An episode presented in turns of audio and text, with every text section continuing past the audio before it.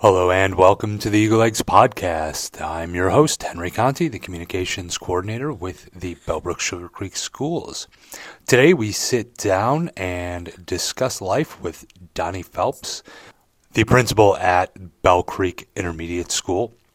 Donnie's got quite the story to tell about how he came to education. He and I are from a similar background. We spent some time in the business world first before we got into education. And Donnie's stories are quite amazing, honestly. He tells about being in a hospital and translating as a high schooler, translating for Hispanic families um, so they can communicate with doctors. He talks about. Um, he talks about how he goes about his job and why that is. He talks about um, helping to get messages to families during Hurricane Katrina uh, when people shouldn't have been contacting him. It's it's just a, an amazing story. But um, I hope you stick around for all of this one because Donnie's um, is just so engaging and so delightful to talk to, and I enjoyed it, and I know you will too. Without further ado, here we go. So Donnie, uh, thanks for joining me today. Um, first thing, I, I know you came to education from outside of uh, an education background, where, and what I mean by that is you, you had a job in um, in the business world. Talk to me about that a little bit, and how did you come to end up being the principal here at BCI? It's kind of a interesting story because in high school I started uh, doing like half days my senior year, doing like a work study program with a company um, called the Berry Company. Um, so, a Yellow Pages sales and publishing organization, and I got involved with that because of my high school Spanish teacher who found in the Daily News at the time in the classified section that the company needed a Spanish translator to translate telephone Yellow Pages ads. And I did a lot of things uh, besides just Spanish translation um, over the years there that kind of started an interest in international business and working with international telephone companies. A whole lot of really cool experiences and, and new skills. But 2007-ish, AT&T bought our parent company, BellSouth, and it became very clear that the company was not going to stay intact. Focus was not going to be on directory publications, and technology had really boomed and mm-hmm. taken a turn with smartphones and whatever. And so, as pieces of the company were starting to be sold off bit by bit, um, I started considering you know, is this really what I want to do with my life? Is this really how I want to use my language skill? And somebody suggested that I should think about teaching. So, um, on a whim, I called the Ohio Department of Education and told them that I had a uh, bachelor's degree in, in Spanish and um, you know was thinking about teaching and they told me that I was in luck because at that time there was a shortage in Ohio for math, science, special education and teachers of world languages. So um, so basically then the onus was on me to um, do the things that I had to do to get an alternative teaching license, and that's what took me to Clinton-Massie local schools. Uh, I kind of started to get mentored and and um, pushed toward you know earning a master's degree in educational leadership. And it wasn't very long that there was a need so i uh, was kind of tapped on the shoulder and um, pulled out of the classroom mid-year to fill an interim assistant principal role that evolved into not just high school assistant principal but a 612 situation. And um, it kind of just kept going for a minute. Um, and two years later, I said, hey, you know, I really, this was just supposed to be temporary. I'm not done teaching yet. And then that's what brought me over to Greene County, um, first to Beavercreek um, schools as a middle school Spanish teacher. That was going to be the final destination, but uh, I had a good friend who taught at Bellbrook High School, and there was an opportunity to come to Bellbrook as um, an English teacher. And I took that opportunity uh, when those positions came open and applied, and they selected me. And so I have been with Bellbrook ever since and taught um, both English initially, and then later um, picked up some Spanish classes as needed here and there. Um, for five years at the high school, and uh, the position at, as principal at Bell Creek opened up late in the summer 2021 and um, before there was even a posting or announcement out, I had people who I didn't even know had my phone number, like reaching out to me and saying, you know, please consider this. I, I don't know you very well, but I feel like you have the skills that our building needs, the, things like that. And um, there was a lot of encouragement all over the place. And so I was very much on the fence just because of COVID, and I'd been prepping all summer for uh, to teach a new course at the high school, and it was just late in the summer and a big change. But ultimately, I applied and was selected. And so, some respects, it seems like it was yesterday, and in Yeah. other ways, it seems like I've been here for you know five or ten years. But uh, but it's been great. It's been a great um, experience to come down and um, see the littler learners and, and understand what it means to to do school as an eight to eleven year old. Yeah. I want to back up a little bit because what you said was really interesting. You were talking about in high school you were able to start doing translations uh, for this for this company, the Berry Company. Um, there aren't many high schoolers who would have that kind of um, knowledge and experience, even in a foreign language. Even if you took, I took six years of Italian when I was in school, and I can't speak a lick of it anymore.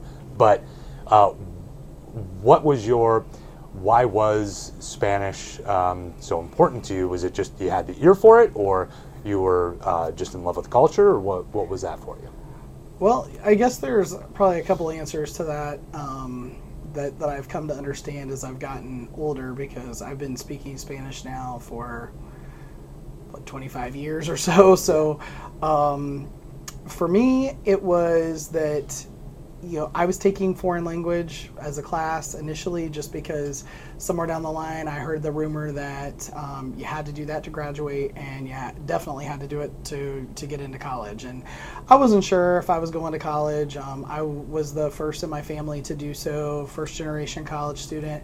But I thought maybe you know I was a pretty good student. I wasn't the you know valedictorian or anything, but I thought that maybe there might be potential there and. Um, you know, I think it really started with my high school Spanish one teacher, um, who was pretty young, um, and she was just really fun and engaging and very passionate about it. But I really wasn't good at it at first. Learning a language, you know, you're retraining your brain how to store and process information. So, on top of that, I definitely had some what we now know are ACEs or adverse childhood experiences, um, and I thought that that was also unique to me, but you know, there's a lot of people and a lot, especially um, school age children, that go through that.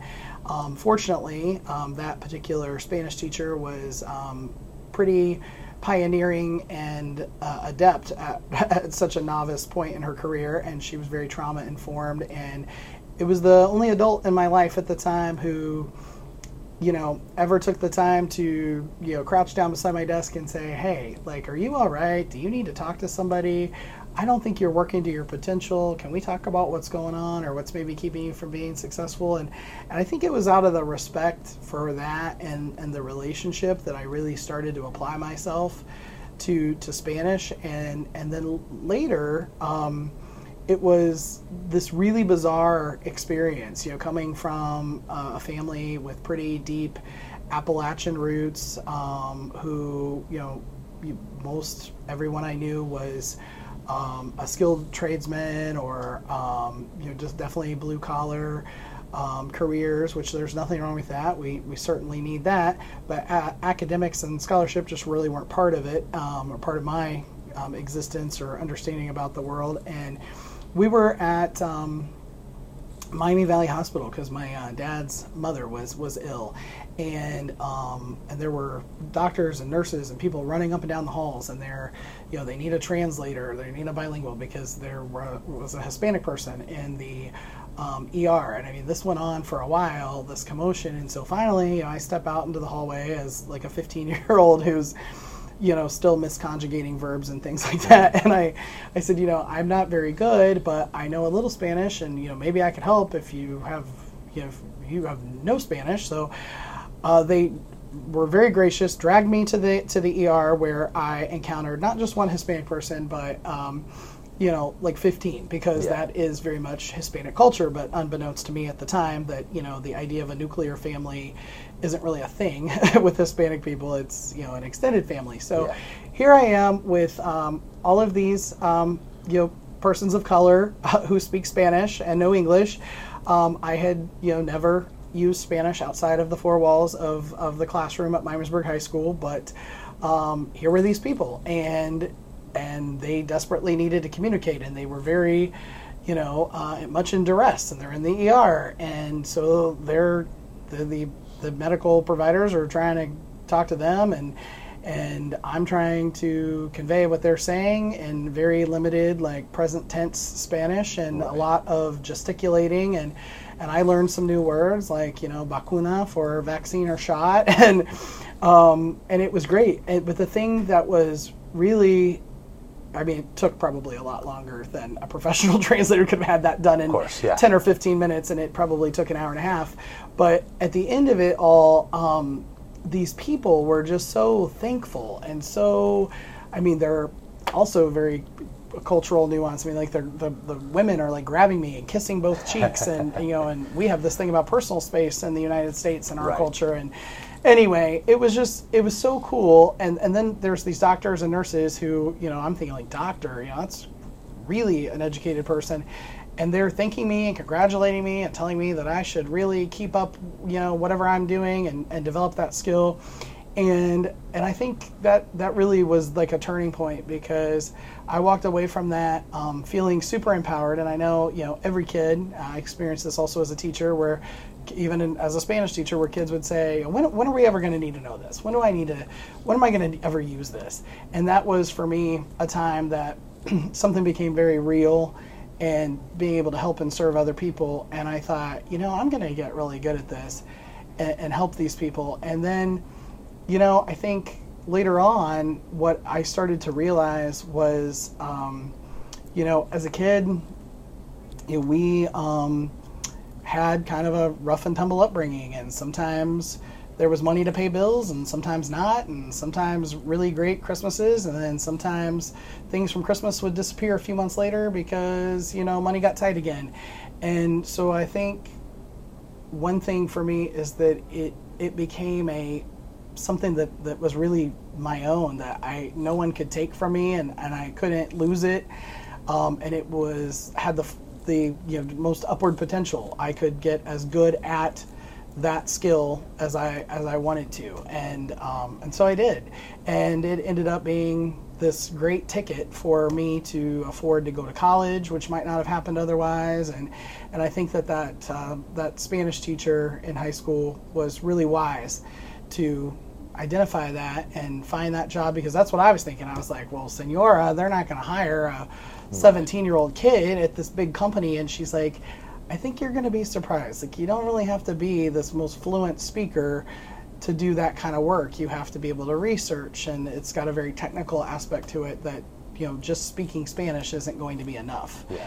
and and i came to learn that um, later through the work and also through through studying a more advanced spanish in college. So it, it ended up being in so many ways um, the greatest thing that, that ever happened to me and, and changed the trajectory of my life. And I got to study abroad and live in Costa Rica and Spain, and that was life changing. Yeah. You've unfurled a lot of things here. Um, so many. no, it's it's great because we're really getting to know you, and I, I love that. That's what what I want this to be about. But one of the things, as I know you a little bit personally, you said Spanish was in your learning of Spanish. It was something you were doing for you that couldn't be taken away. But the way I see it and the way I see you is it, it, it's that, but it's also because it's something you can give away. I, I think you come to your job as an act of service. Would mm-hmm. you agree with that? I think mm-hmm. everything you kind of do here is in service of these students. And I find that very admirable. And I think that's, I think one of the big questions I was coming into this with was, you know, you came like me to education from a different background. We were in the business world, mm-hmm. and we come to it to be of service to something else. And for you, it's all these adorable third, fourth, and fifth graders. Um, at times adorable, I'm sure. Um, but uh, and for me, it's it's the community at large. For you, it's it's that as well, of course. But um, so talk about that. How did that really impact you, or your change in where you started to where you are now in terms of that business world to, to how you come at education. That being the Hispanic, all things Hispanic culture, all things Spanish language guru for a Fortune 500 company that was headquartered in Dayton, Ohio, um, a lot of things came my way from a lot of different directions, mm-hmm. a lot of different business needs. Sometimes it was consulting with, you know, TPI, you know, um, telecom um, company in Madrid, or you know, and then learning, you know, very colloquial things and accent things and dialect things from different countries. Other times, you know, it was just that throughout the um, field offices, people knew who I was. So calls would get transferred, and during um, Hurricane Katrina, um, you know, this call comes in, and it's this Hispanic guy who cannot speak English, and he is stuck on some ranch or plantation, like in Louisiana somewhere, and he can. He's just he's just trying to get word home to to his family in Mexico yeah. that that he's okay, mm-hmm. and and he can't tell me where he is. You know, he's been dropped off there as a migrant worker, um, and and I'm like, well, how did you get this number? And so then he, of course, he tells me like the directorio telefónico, and I'm like, oh yeah, the phone book. That's what we do here. I was like, well, just tell me what it says on the front of it. Yeah. And because I'm thinking if he could just tell me, you know, what phone book it is, then I'll have some idea of the where he is, and, and maybe be able to dial this in and trace the number or whatever. And and what he's saying to me, which is in Spanish phonetics, but it's you know English words is he's trying to say Bell South because that's the publisher. Yeah. so it's coming out like right. Bell South, Bell South, and I'm like, spell it out loud. So when he spells out loud, I'm like, oh, Bell South. I was like, no, no, no, okay, look for another big bold word, you know. Right.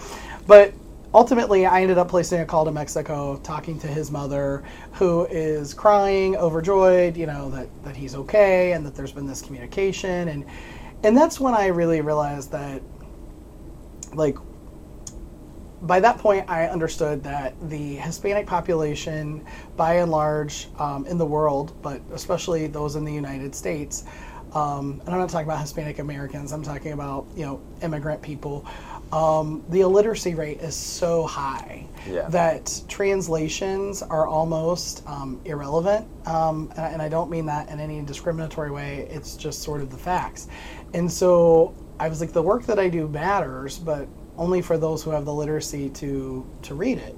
Right. Um, and so I started thinking about you know what else I might want to do with my language skill and and honestly it's one of those things I mean it kind of uh, kind of takes me to my English teacher background one of my favorite things to teach was um, the hero's journey and Joseph Campbell's monomyth about how every story essentially follows the same archetypal path that you know something happens to the hero of the story or main character that sends them on a different trajectory where you know if not then they wouldn't encounter the mentors and the people that help them and the challenges that shape and make them who they are and they come out different on the other side and so for me, it was the day that we all got this email that hey, AT&T has purchased us, and um, there's probably going to be uh, some some layoffs and this and that, and and so you know, um, my um, admin assistant that I worked with at the time says, you know, what are you worried about? You have a college degree. You should be a teacher. Yeah. And I'm like a teacher, and, and they're like, yeah, you know, like when we when we have trainings or the system changes, or whatever, you always like figure it out, and then you explain it to us like in ways that, that it's just so understandable, and you're really patient when we don't understand, and you'd be a great teacher. And um, you know, and I hadn't really thought that much about it, honestly. And I thought you had to have a degree in education to become a teacher. I thought, how how could this work? Like, I can't go.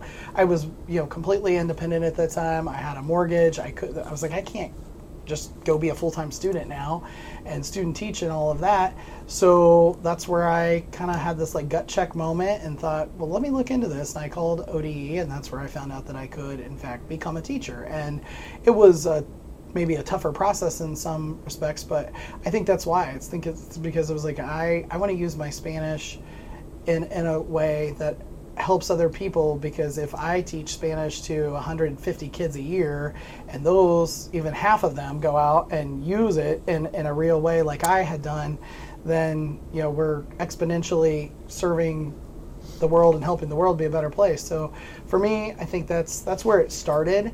And I'll be honest, it started as that passion for Spanish and that, you know, giving back kind of thanking that teacher who changed my life Yeah. and, and wanting to do that for somebody else. And then uh, about two or three years into it, I actually I think it was really maybe towards halfway through the second year when I realized that I wasn't a Spanish teacher, that I was an educator who was teaching Spanish to people.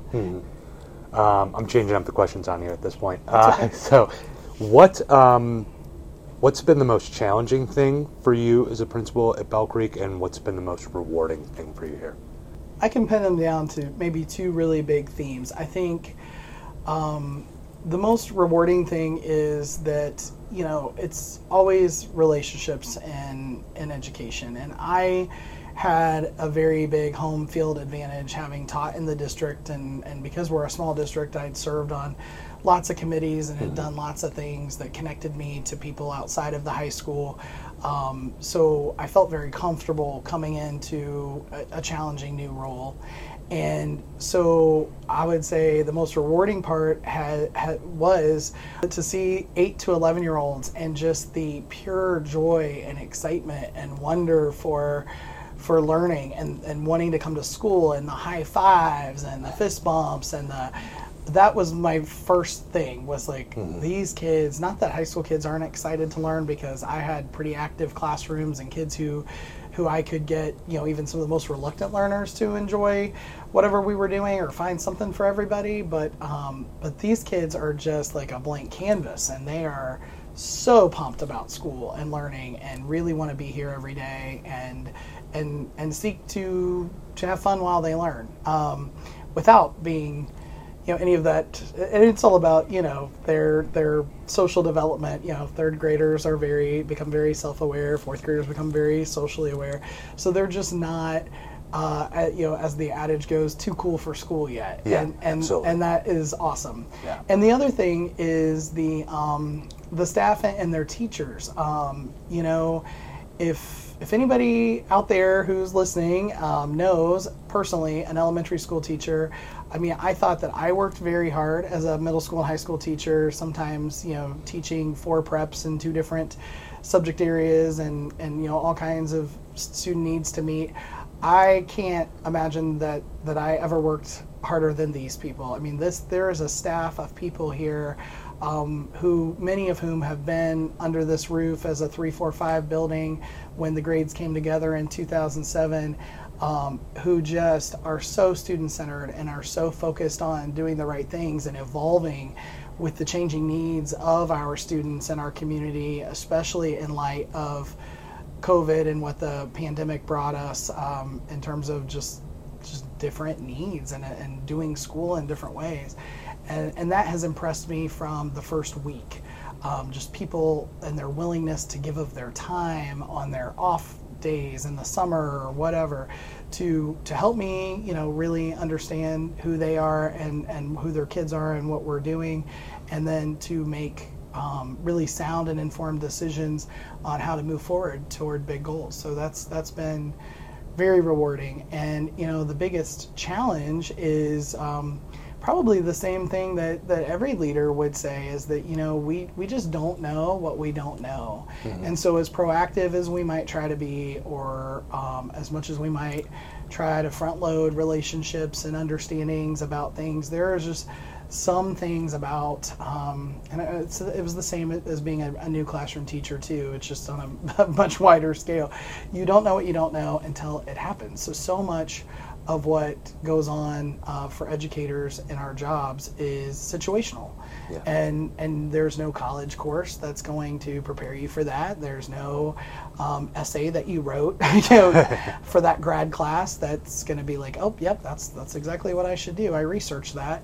Um, it's very uh, moment by moment and situational. Um, and so, having not taught um, at these levels, that does pose a little bit of a disadvantage. But at the same time, that first year we had such a sub shortage and so many people with COVID and quarantines and whatever that I, um, fortunately and unfortunately, got to sub in my staff's classrooms 27 times that year, Yeah. which is almost an eighth of the school year that I put on my out of office reply and just went in and followed a, a teacher's lesson plan. So I got to really um, a, a close-up look and understanding of our curriculum and how our teachers manage their classrooms and expectations and and what kids need and, and how they learn at these developmental levels and where they are with their executive functioning skills and and that has been very eye-opening and informative. So it was kind of a challenge, but it also had a silver lining. Yeah, absolutely.